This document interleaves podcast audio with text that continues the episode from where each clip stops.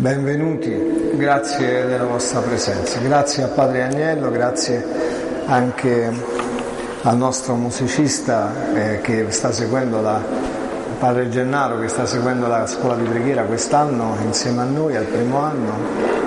Eh, sono, onorato, ah, sono onorato di trovarmi qua, sono onorato anche di, di avervi invitato a casa nostra, perché questa è la curia generale dei frati e c'è un po' un pezzo di noi in ogni nostra casa. Mi pare che questo microfono dia qualche problema, non si sente bene in fondo forse? Si sente bene? No? Adesso userò questo tra poco, voglio solo leggere un brano dal libro della Sapienza. Sapete che lo Spirito Santo, di cui parleremo questa sera, può essere in qualche modo descritto anche da questa pagina della Sapienza, al capitolo 9, in cui eh, abbiamo quasi, quasi, quasi una definizione, se così si può dire. Eh, scusate, capitolo 7, eh, cominciamo bene. Mi conceda Dio di parlare secondo conoscenza e di pensare in modo degno dei doni ricevuti perché egli è guida della sapienza e i saggi ricevono da lui orientamento. In suo potere siamo noi e le nostre parole, ogni intelligenza e ogni nostra abilità. Tutto ciò che è nascosto e ciò che è palese io lo so, poiché mi ha istruito la sapienza, artefice di tutte le cose. In essa c'è uno spirito intelligente santo, unico, molteplice, sottile, mobile, penetrante, senza macchia, terso, inoffensivo, amante del bene, acuto, libero, benefico, amico dell'uomo, stabile, sicuro, senza affanni, onnipotente, onniveggente e che pervade tutti gli spiriti intelligenti, puri, sottilissimi. La sapienza è il più agile di tutti i moti. Per la sua purezza si diffonde e penetra in ogni cosa. È un'emanazione della potenza di Dio, un effluvio genuino della gloria dell'Onnipotente. Per questo nulla di contaminato in essa si infiltra è un riflesso della luce perenne, uno specchio senza macchia dell'attività di Dio e un'immagine della sua bontà. Sebbene unica, essa può tutto, pur rimanendo in se stessa, tutto rinnova e attraverso l'età, entrando nelle anime sante, forma amici di Dio e profeti. Nulla infatti Dio ama se non chi vive con la sapienza Essa in realtà è più bella del Sole e supera ogni costellazione di astri. Paragonata alla luce risulta superiore, a questa infatti succede la notte. Ma contro la sapienza la malvagità non può prevalere. Essa si estende da un confine all'altro con forza, governa con bontà eccellente ogni cosa. Questa ho, cercato, ho amato e ricercato fin dalla mia giovinezza. Ho cercato di prendermela come sposa. Bene, avete seguito questo tracciato del capitolo 7, il primo versetto del capitolo 8 del libro della Sapienza. Vediamo se riesco. Ok. Bene. Vi ho detto che questo brano del libro della Sapienza ci aiuta un po' ad avvicinarci al mistero della presenza dello Spirito Santo in tutta la storia della salvezza. Infatti il libro della Sapienza, lo sapete, è uno dei libri del, dell'Antico Testamento.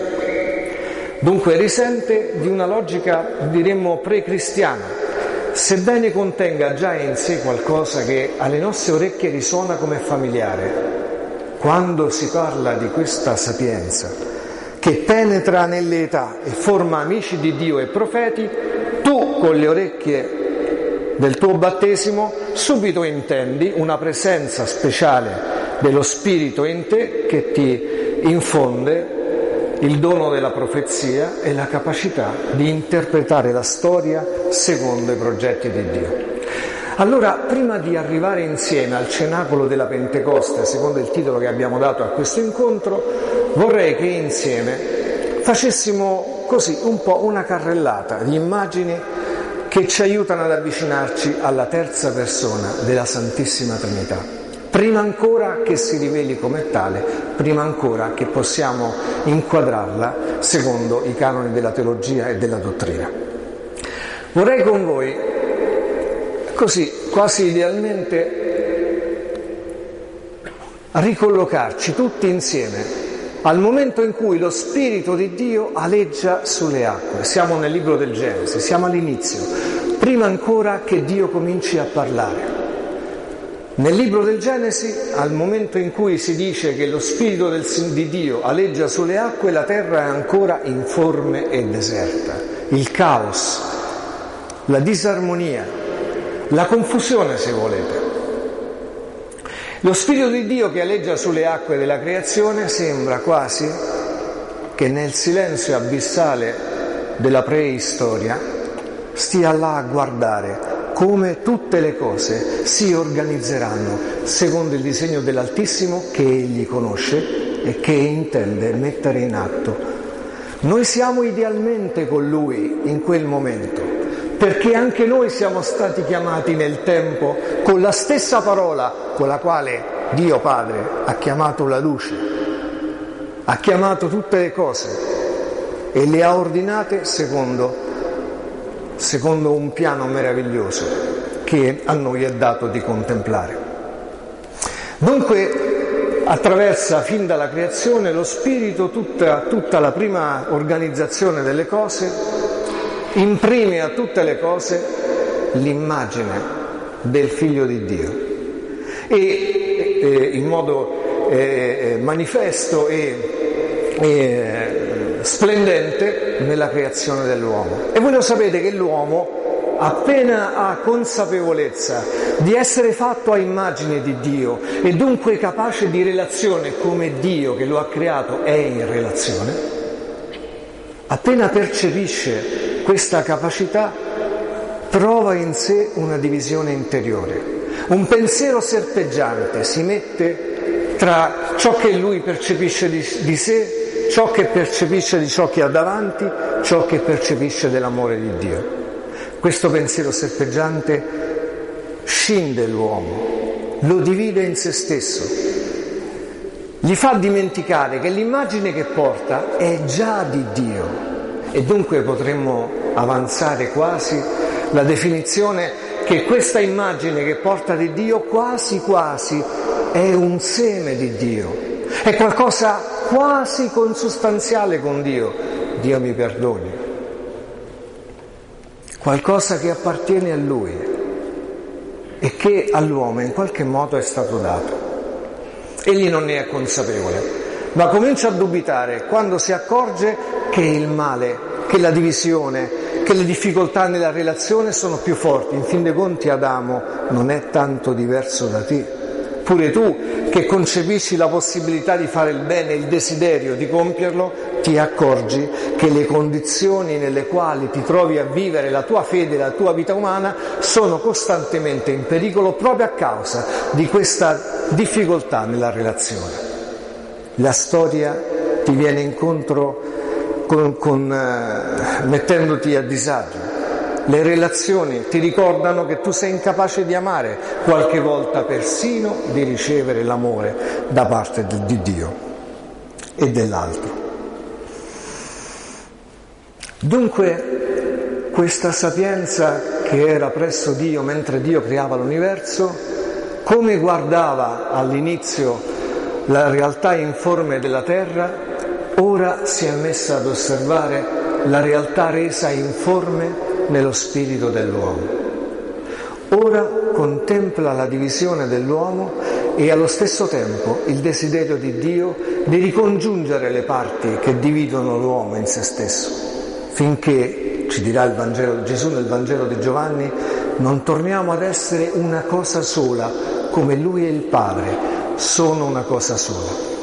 l'uomo non sa come ha lo spirito, non sa neanche di avere lo spirito, solo percepisce la sua relazione con, con Dio e con se stesso modellata su un, su un progetto più grande. Lo percepisce, lo intuisce, eppure lo celebra nella religiosità naturale, per esempio. Lo celebra in molti modi, lo ricerca, si mette in cammino, fa lunghi percorsi per cercare l'origine e la finalità del suo essere. Poi finalmente quest'uomo comincia a cercare verso l'alto, un uomo diviso, abbiamo detto, comincia a cercare verso l'alto. Vi ricordate che cosa succede? Costruisce la torre di Babele. Un tentativo, oggi lo chiameremmo con i nostri termini, un tentativo autotrascendente. Si inventa la trascendenza da sé, mette mattone su mattone, eh, una pietra dopo l'altra, diceva un canto poco francescano forse. No, una pietra dopo l'altra per arrivare da qualche parte, non sa neanche esattamente dove. Ma voi sapete che questo tentativo di raggiungere il cielo gli si ritorce contro e la prima evidenza, la prima esperienza che l'uomo fa è una divisione non più interiore solamente, ma una divisione nella relazione con gli altri, perché le lingue ormai sono diventate incomprensibili, perché ormai non ci si può più mettere d'accordo nel perseguire la finalità che pure è ritenuta buona, è vera, cioè cercare Dio, cioè andare verso di Lui andare verso di Lui, ascendere verso di Lui. È una categoria importante, la rivedremo più in là questa sera.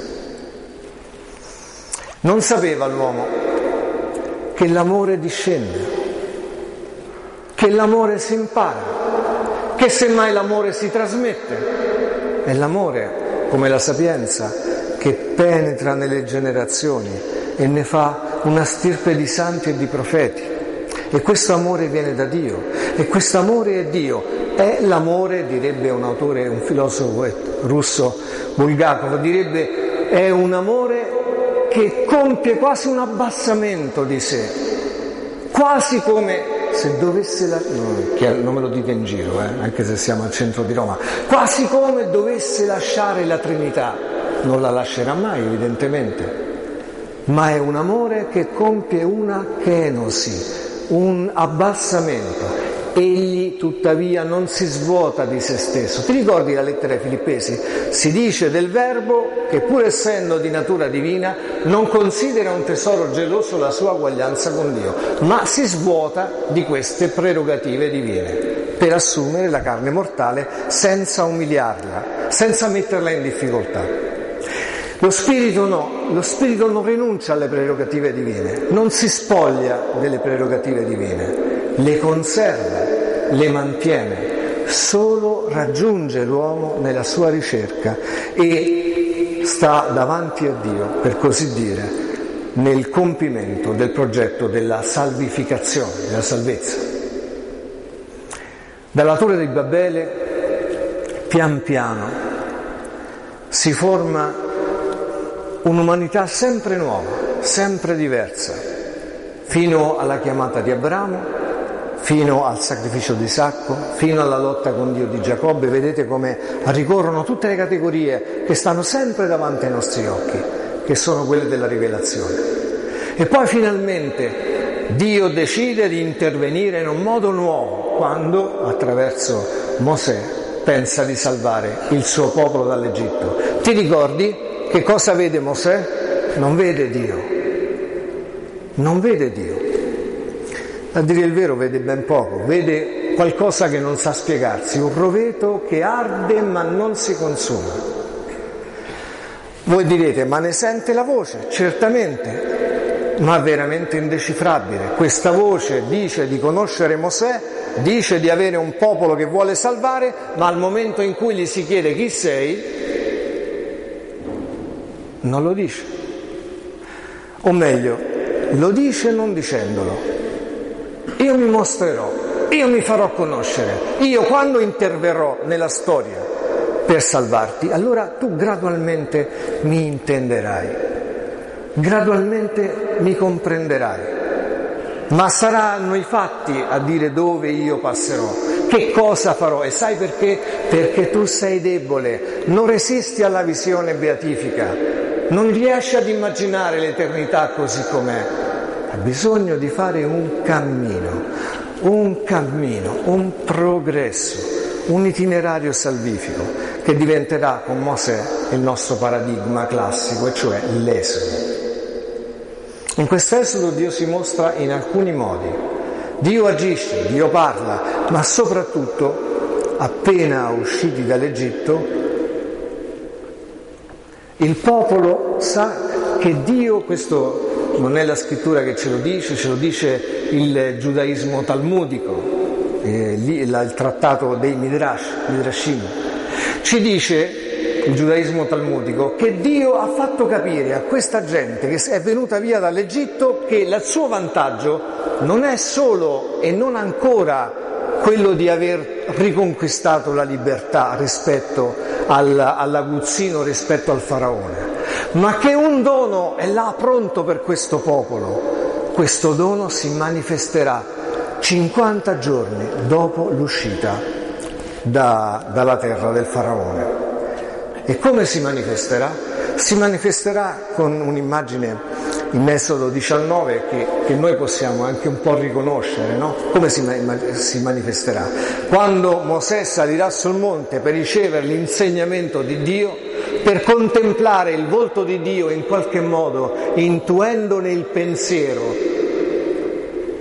portandolo al centro del proprio essere per raccontarlo all'assemblea degli anziani e poi al popolo e per trasmetterlo a tutte le generazioni, si troverà davanti uno spettacolo terrificante, rombo di tuono, fulmini, vento impetuoso, tutte le caratteristiche che dicono che Dio sta intervenendo, sta intervenendo in un modo potente, definitivo, stabile, che finalmente darà i contorni al cammino che il Signore intende fare con l'uomo.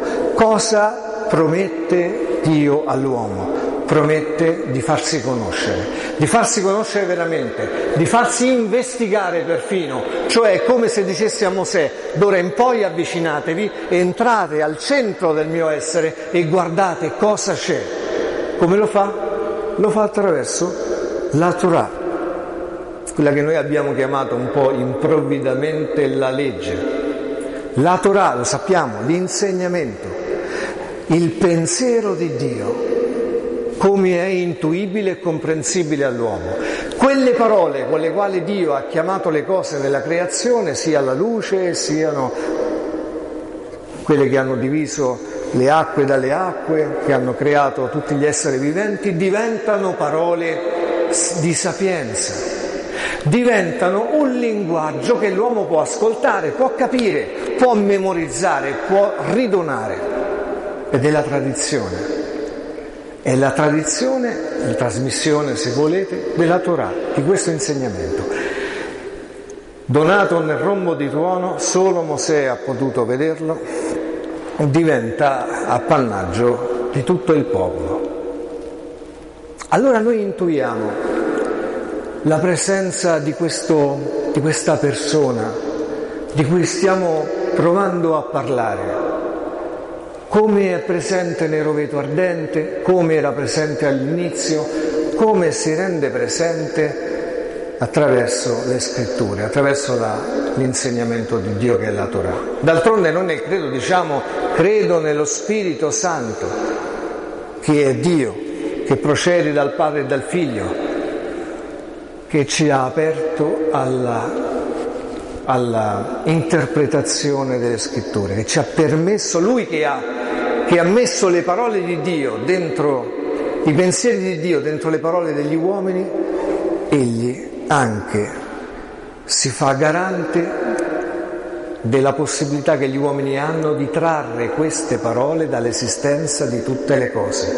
Anzi mette l'uomo nelle condizioni di rinvestigare le cose per vedere dove queste parole di Dio che hanno creato ogni creatura si sono nascoste.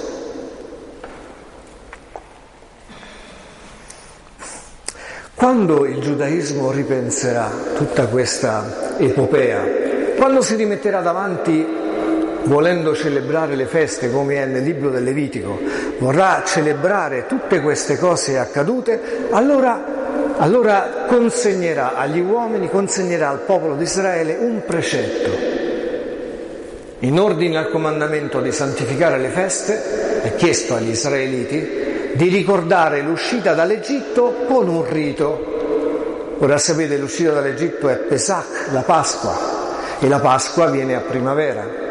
Siamo in un tempo in cui finalmente nella terra di Israele, dopo un anno, diciamo così, da quando questi sono entrati, finalmente c'è il primo raccolto. E sapete qual è il primo raccolto della terra di Israele?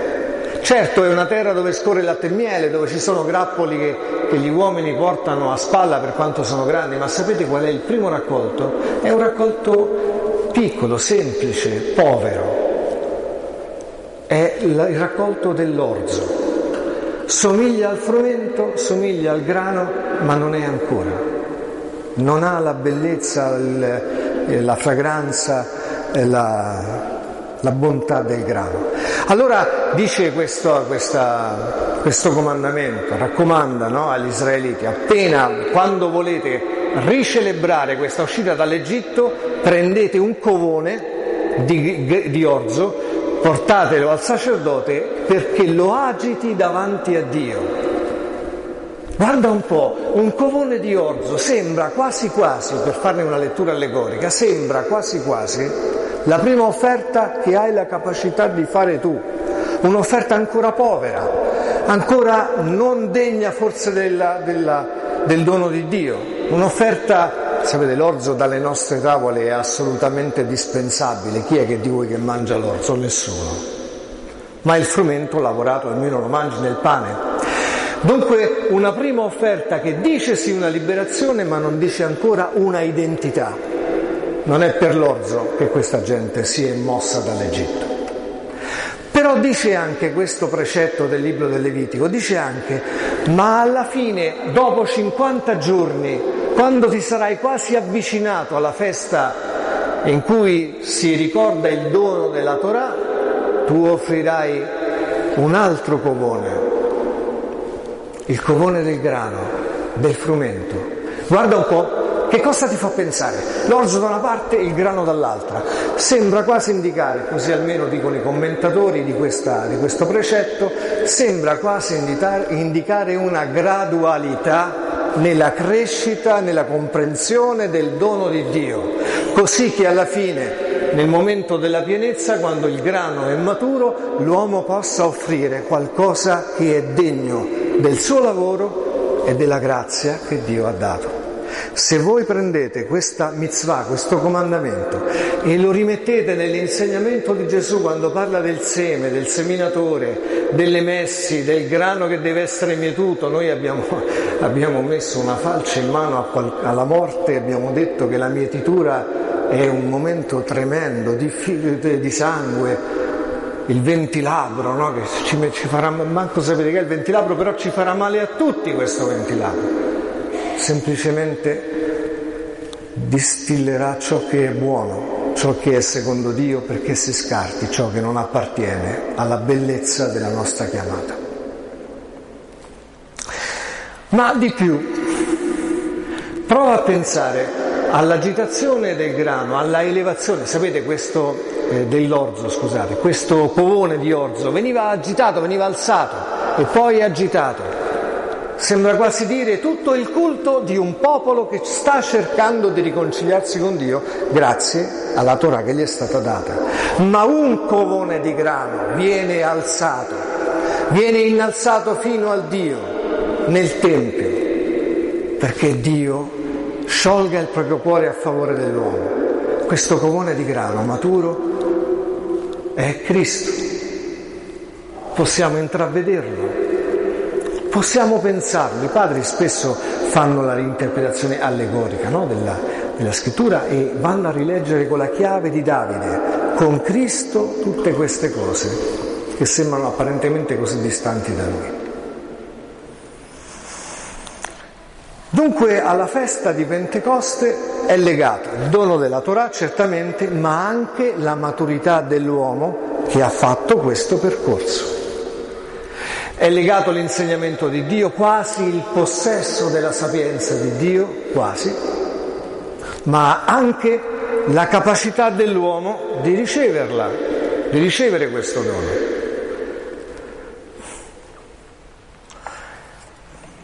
Allora abbiamo fatto qualche passo e abbiamo visto già come come questo cenacolo di Pentecoste si comincia a delineare. E che cosa c'è nel cenacolo di Pentecoste? Che cosa c'è veramente? Chi sono i personaggi? Qual è la motivazione? Qual è il progetto di Dio? Forse potremmo già cominciare a dire quello che il cenacolo della Pentecoste non è. E che cosa non è? Non è un miracolo. Certamente non è un miracolo. L'importanza di un miracolo è relativa alla finalità per cui accade. La Pentecoste non è relativa al motivo per cui accade. La Pentecoste è la forma della Chiesa, come vedremo tra un po'. Ho ancora cinque minuti. Mi, mi, mi preme che voi possiate ricollegare tutto quello che precede la rivelazione piena nel compimento, così come dice la lettera agli ebrei, visto che Dio ha parlato molte volte, in molti modi ai nostri padri per mezzo dei profeti. Prima che parli a noi per mezzo del figlio, rendiamoci conto che tutto ciò che Dio fa non è casuale, che tutto ciò che Dio fa non è un miracolo, Dio porta avanti fedelmente un piano e nella sua bontà e misericordia fa in modo che portando avanti questo piano l'uomo conosca le tappe di questo piano, aderisca al bene di questo piano addirittura con la propria fatica, col proprio lavoro come diciamo nella celebrazione eucaristica. Benedetto sei tu, Signore Dio dell'universo, dalla tua bontà abbiamo ricevuto questo pane, frutto della terra, ma pure del nostro lavoro. Tu ce lo hai dato, la terra in qualche modo ce lo consegna perché noi abbiamo partecipato con te, perché tu ci hai dato la capacità, la dignità di partecipare con te non tanto alla creazione, ma la significazione di tutte le cose che tu hai creato. Ci hai chiamati a un compito incredibilmente grande. Allora, alle soglie di questo, questo ultimo passaggio del nostro incontro, prima di, dell'intervallo,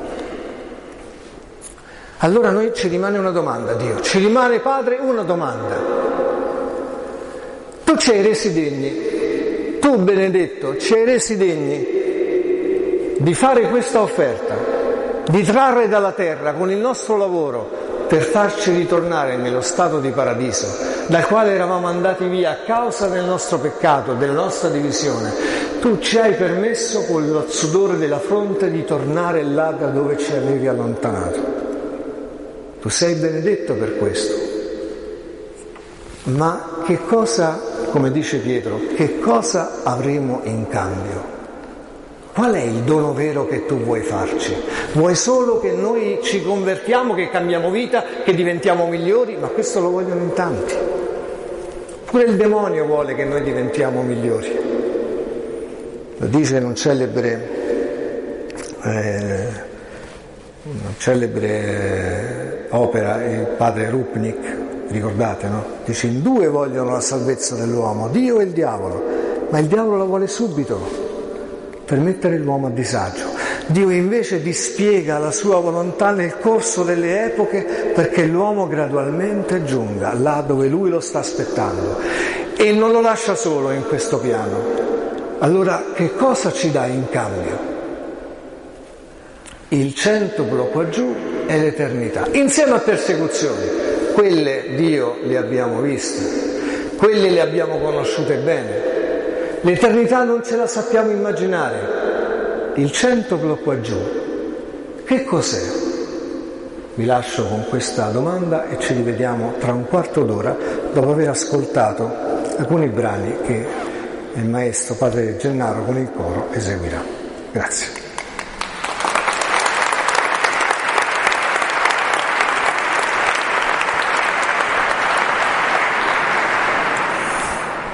Bene, penso che parte di questo centro sia anche in questa bellezza che noi abbiamo celebrato adesso ascoltando questi canti così meravigliosi. Allora, vediamo, ci eravamo lasciati con questa domanda a Dio, qual è il centro? Beh, innanzitutto, ha detto il Signore, la vita eterna è il centro. Abbiamo detto, le persecuzioni ce le abbiamo già. La vita eterna è il centuplo, anche se noi non sappiamo cos'è la vita eterna, possiamo rettamente pensare che sia speculare al centuplo, cioè se la vita eterna è il godimento di Dio nella visione beatifica, questo centuplo deve assomigliargli, perché il dono di Dio non è parziale, il dono di Dio è già contenuto, direbbe San Paolo, come una caparra al centro della nostra vita, così, lo, così Paolo chiama lo Spirito Santo. Dunque questo centro deve già essere in qualche modo una caparra per noi, poi nella visione beatifica sapremo esattamente di che si tratta. Andiamo a vedere come questo mistero si dipana nella storia della, diciamo, della, della nuova economia, cioè del, del Nuovo Testamento. Beh, abbiamo delineato alcune cose ci rimangono alcune parole dell'Antico Testamento che ci fanno entrare nella rivelazione piena di questo mistero da parte di Cristo. E quali sono? Beh, una certamente quella di Ezechiele. Vi ricordate? Ezechiele che dice, verrà un momento in cui questo insegnamento, queste parole che sono scritte su, sulle tavole di pietra, io le scriverò sulle tavole del vostro cuore. Per farlo io vi darò un cuore di carne. Che cosa sta dicendo probabilmente Ezechiele? Proviamo a guardarlo. Certo era scritto sulle tavole di pietra e così era stato trasmesso, così l'hanno conosciuto il popolo di Israele nel deserto e lo ha osservato il popolo di Israele proprio come una legge scritta su tavole di pietra, che ha una grande sapienza, ma che rischia di rimanere inanimata, cioè che non ha la capacità sempre di aprirci a un godimento autentico di questo insegnamento. Questo insegnamento è ancora solo scritto, non è diventato ancora vivente, ma quell'insegnamento scritto noi lo sappiamo. Quella parola che era in principio, che era presso Dio, che viene da Dio e che è Dio, quella parola è venuta in mezzo a noi, divent- ha preso la nostra carne mortale. Ed è lo Spirito che ci permette di riconoscerla. Dunque quella legge scritta sulle tavole di pietra arriva fino a noi come una parola vivente, come una parola vivente come noi, questa è la meraviglia perché se fosse scritta ancora su tavole di pietra noi dovremmo ancora cercare Dio da qualche parte, da quando è stata scritta al centro del nostro essere, cioè sul nostro cuore, là dove risiedono i nostri pensieri, questa parola vive con noi, vive con noi. Allora ti ricordi che cosa avevamo detto prima? Avevamo detto che noi, fatti a immagine e somiglianza di Dio, certo non siamo Dio, ma siamo qualcosa che è, come dice un padre della Chiesa, capace di Dio. Dunque c'è in noi una, una, un'antenna, un, un recipiente, qualche cosa che può contenere, se così si può dire, Dio in qualche modo. Cosa la sua persona? La sua essenza? Forse la sua sostanza? No, ma una prerogativa che nella sua sostanza ha un carattere personale. Qual è? Lo spirito, lui ha un carattere personale. E che cos'è lo spirito in seno alla Trinità? Nient'altro che l'amore tra il Padre e il Figlio.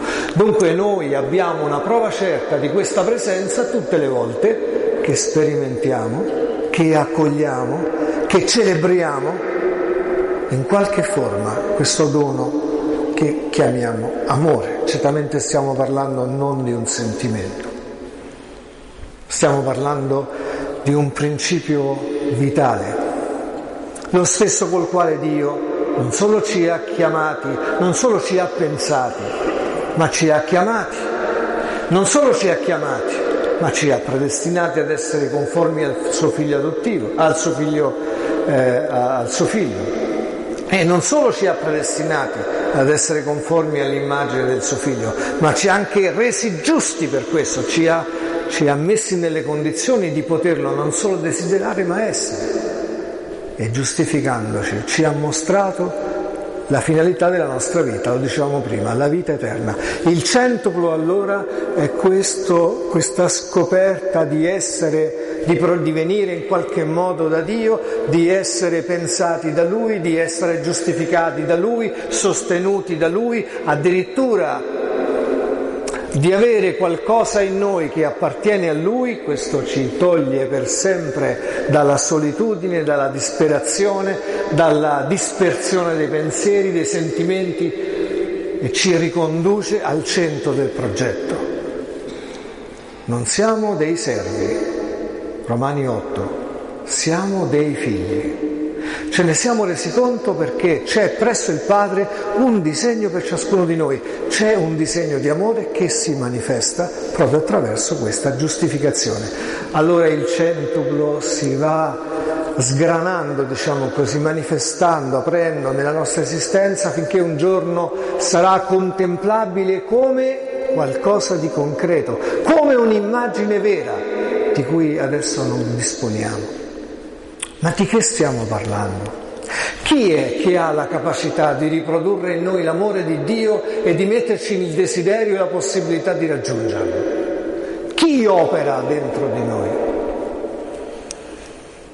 Una legge di Dio scritta nel nostro cuore, al centro del nostro essere. Noi potremmo dire, certamente, questo l'abbiamo visto nel Figlio di Dio, è vero questo? Certo, l'abbiamo visto nel Figlio di Dio, ma dobbiamo ricordarci una cosa, che il figlio di Dio, la luce è entrata nelle tenebre, ma le tenebre non l'hanno accolta. Solo a quelli che l'hanno accolta ha dato il potere di diventare figli di Dio. Quelli che né da volere di sangue né da volere di carne, ma da Dio sono generati. Cioè quelli che hanno la loro finalità già iscritta all'inizio del progetto d'amore di Dio. Come l'abbiamo saputo? L'abbiamo saputo quando il figlio di Dio ce l'è venuto a raccontare. Ce l'ha raccontato in molti modi. Ce lo ha raccontato riprendendo queste profezie dell'Antico Testamento e attualizzandole. Ce l'ha raccontato mettendoci a parte della sua vita e mostrandoci qualcosa della vita eterna, persino nei prodigi che ha compiuto. Egli dice, cominciando cominciando la sua vita pubblica, lo Spirito del Signore è sopra di me, per questo mi ha consacrato con l'unzione. Sta citando Isaia. Ha aperto il rotolo di Isaia nella sinagoga di Nazareth, a casa sua, creando scandalo e scompiglio presso quelli che lo conoscevano come uno qualsiasi, come uno di loro. Che sta dicendo Gesù? Che lui è lo Spirito? Lo Spirito di Dio, noi lo sappiamo, era stato protagonista della nascita di Gesù, dell'incarnazione del Verbo, del suo concepimento, perché si era recato in una piccola casa di Nazareth per dire a una vergine, Ave Maria, per dire a una vergine attraverso l'angelo che avrebbe concepito il figlio dell'Altissimo. Nell'incarnazione del Verbo noi sappiamo che il Verbo si spoglia, l'abbiamo detto prima, della sua divinità in qualche modo ed entra nella nostra umanità. Ma questo Verbo, quando è nell'umanità, ha lo Spirito di Dio? Lo Spirito di Dio lo accompagna, lo Spirito di Dio lo conduce. Lo Spirito di Dio è presente nella sua vita terrena, ma non è ancora unito al figlio di Dio. Lo so che questa cosa ti scandalizza, ma c'è un momento qua, nel quale lo Spirito finalmente entra nella storia di Gesù, nel momento in cui Gesù entra nell'acqua del Giordano e ne esce fuori nel suo battesimo. È allora che lo Spirito, stavolta in forma di colomba, cioè in forma di una realtà che non ti puoi immaginare, che non ti è chiesto di immaginare. Per dire colomba avrebbe potuto dire qualsiasi altra cosa. Ancora una volta è come il roveto ardente, qualcosa che tocchi e non tocchi, capisci e non capisci, vedi ma non vedi.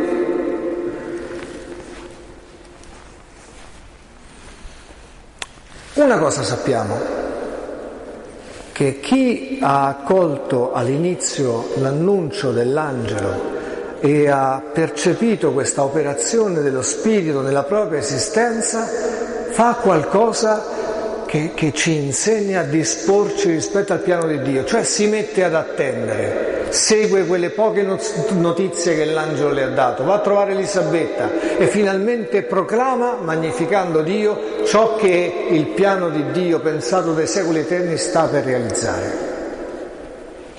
È come se ci stesse dicendo, se volete sapere come lo Spirito agisce, venite qua.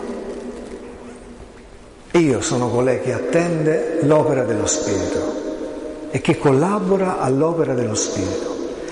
Per certi versi, fino alla nascita di Gesù, chi volesse vedere lo Spirito, non vi scandalizzate, dovrebbe guardare il volto della Vergine Maria, perché è l'unica che ha con lui un'esperienza così speciale. Abbiamo detto, tutti gli anni della vita nascosta lo Spirito guida e, come dice la scrittura, come dice Luca, fa in modo che il figlio di Dio cresca in sapienza e grazia, cioè lo Spirito si incarica di rinsegnare la Torah a chi ha deciso di dimenticarla per amore, chi incarnandosi ha deciso di rinunciare alla conoscenza di Dio. Paradossalmente, scende dalla torre di Babele per parlare le nostre lingue,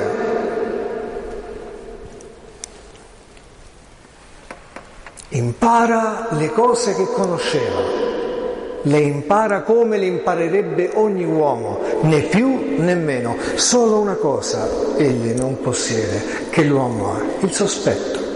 Il sospetto che ciò che Dio gli stia mettendo davanti non sia buono. Questo non ce l'ha. Si fida volentieri. Non ha in sé il peccato, non è, non è diviso in se stesso vero Dio, vero uomo. Non lo sa ancora, è un paradosso, non lo sa ancora, ma lo sta gradualmente scoprendo.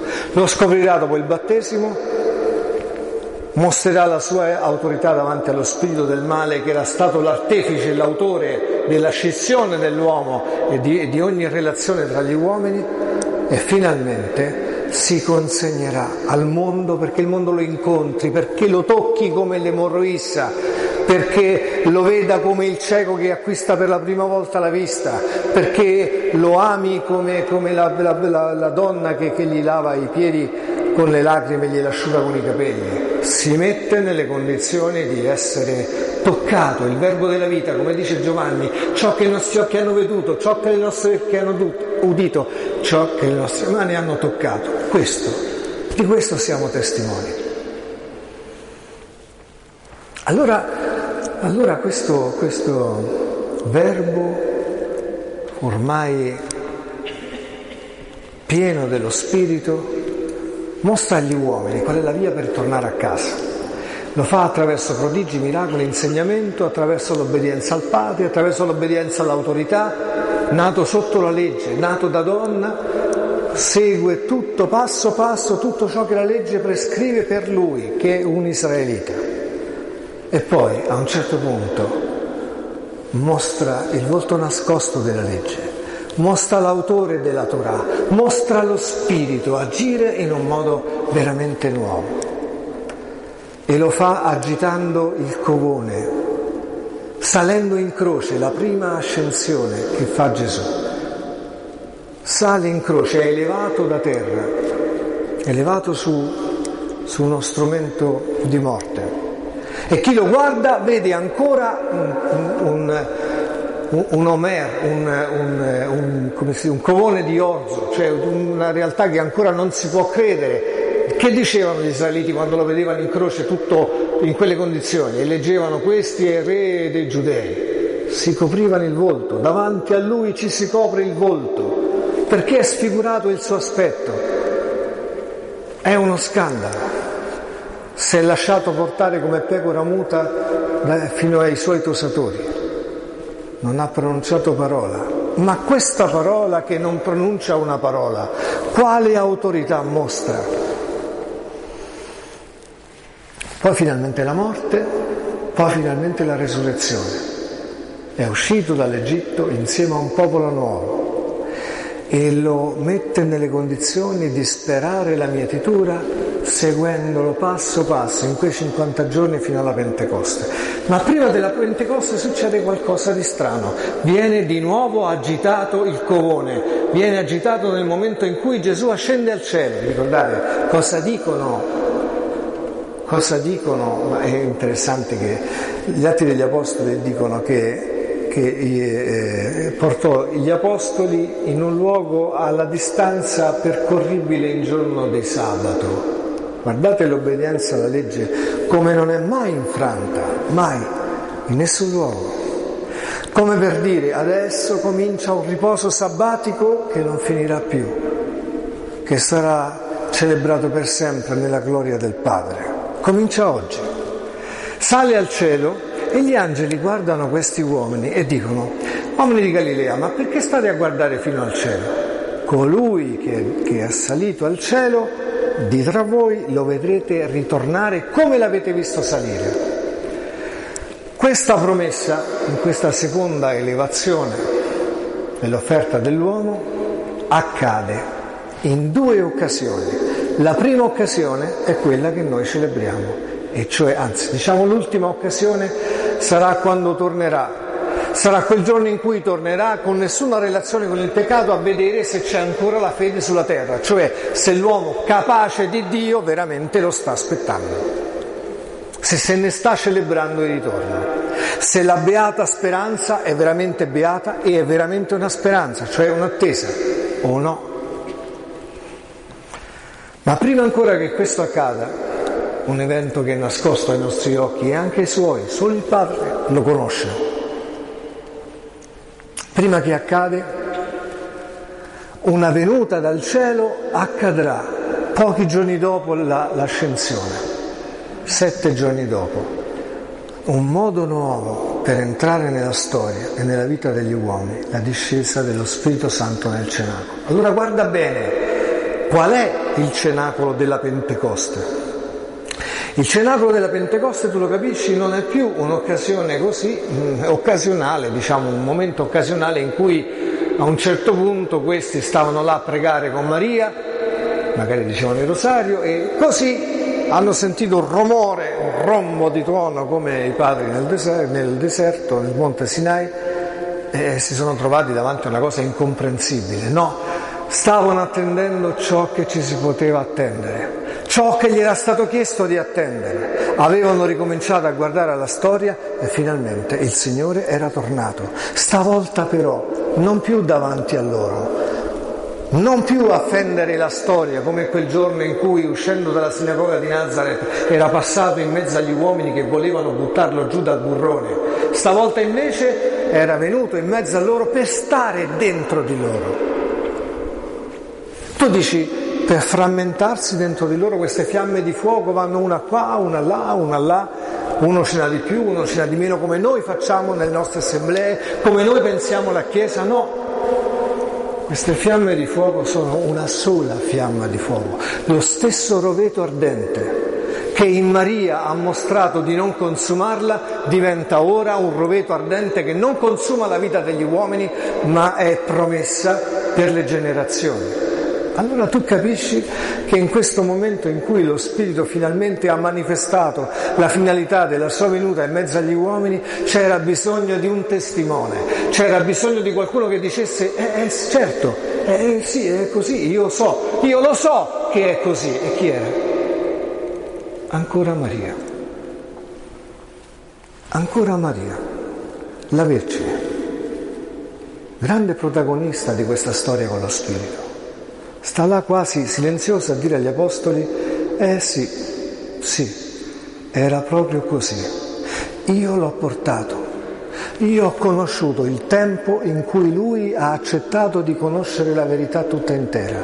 Io c'ero quando lui ha manifestato questa verità. Io ci sono ora testimone della veridicità di tutto questo piano, pronto ad accompagnarvi tutte le volte che la vostra vita diventerà una chiesa, una manifestazione della potenza dell'Altissimo. Sapete, noi siamo qua vicino alle reliquie degli apostoli Filippo e Giacomo. Eh, questi apostoli, soprattutto Filippo, che ci somiglia tanto, no? Che dice a Gesù, facciamo breve, mostraci il Padre e ci basta. Ma qual è questa via? Ma qual è questo itinerario? Qual è questa ascesa? Qual è questa porta? Non lo sappiamo, non sappiamo neanche dove vai. Gli aveva detto Tommaso. Dice Gesù a Filippo, Filippo da tanto tempo sono con voi e ancora non mi hai conosciuto. Chi ha visto me ha visto il Padre. Ma si può dire questo? Si può dire che chi vede il figlio vede il Padre? O forse si può dire chi ha visto agire il padre nel figlio ormai sa che da figlio può conoscere il padre. E io questo sono venuto a fare, a farvi figli, direbbe Gesù. Non servi, non schiavi, figli. Chi sarà l'autore di questo? Il mio spirito, proprio il mio spirito. Tutto ciò che mi lega al Padre. Allora la preghiera, Padre, io ho pregato pure per questi, fa che tornino ad essere una cosa sola, come siamo una cosa sola io e te, allora questo diventa il nuovo progetto, una creazione nuova che prende lo spunto da questo cenacolo, un modo di conoscenza e di pratica della parola e dei, dei comandamenti di Dio finché tutto non sia di nuovo compiuto, finché Dio non sia in tutti. San Paolo che recepisce questo insegnamento, che lo vede, lo contempla, lo sa, lo conosce, lo apprezza, lo accoglie, lo vive, dice, eh, allora io ero un fariseo, poi facevo tutte le cose che prescriveva la legge, andavo qua, andavo di là, quello non lo facevo, quello nemmeno, poi ho considerato tutte queste cose come qualcosa, come una spazzatura di fronte alla sublimità della conoscenza del figlio di Dio. Ah, ma allora mi sono detto, ma allora allora tu non sei più davanti a me, tu non sei più in alto. Allora mi sono detto, non sono più io che vivo, ma Cristo vive in me. Questa vita che vivo nella carne la vivo nella fede del Figlio di Dio che ha dato se stesso per me. Che sta dicendo San Paolo? Che anche lui è, sta concependo il Cristo? Eh sì, in qualche modo. Sta dicendo San Paolo che Cristo ormai vive nella sua vita perché lo Spirito caparra della presenza del Figlio di Dio gli è stato donato, lo ha raggiunto, abita in lui, parla attraverso di lui, evangelizza, soffre persino, se possiamo dirlo, con lui tutte le pene che Paolo ha sofferto. Allora questi discepoli Filippo e Giacomo che noi celebriamo, che noi ricordiamo, le cui reliquie sono qua, sono le reliquie di uomini che hanno visto la Vergine Maria, che hanno ricevuto questo dono dal cielo, questo centuplo e che lo stanno lasciando sulle, nelle vostre mani attraverso la Chiesa perché voi siate il cenacolo della Pentecoste. Un autore che noi conosciamo nella premessa al libro Maria e il mondo che verrà, vi ricordate, di padre Forlai, mette nella premessa la scuola di preghiera come una Pentecoste feriale, ma la Pentecoste feriale è la Chiesa. Questi consegnano a noi questa speranza. Ormai hanno conosciuto Cristo, ormai hanno conosciuto lo Spirito Santo, ormai hanno visto ciò che si poteva vedere di Lui, lo splendore del volto della Vergine Maria, certezza della incarnazione del Verbo, della sua passione e morte e della sua resurrezione, tanto certa che quel sabato, lo sapete, non pronunciò neanche una parola, inaugurando il silenzio nella, nella, nella storia, quel silenzio che ci accompagna fino alla, al luogo in cui incontreremo anche noi il Cristo risorto.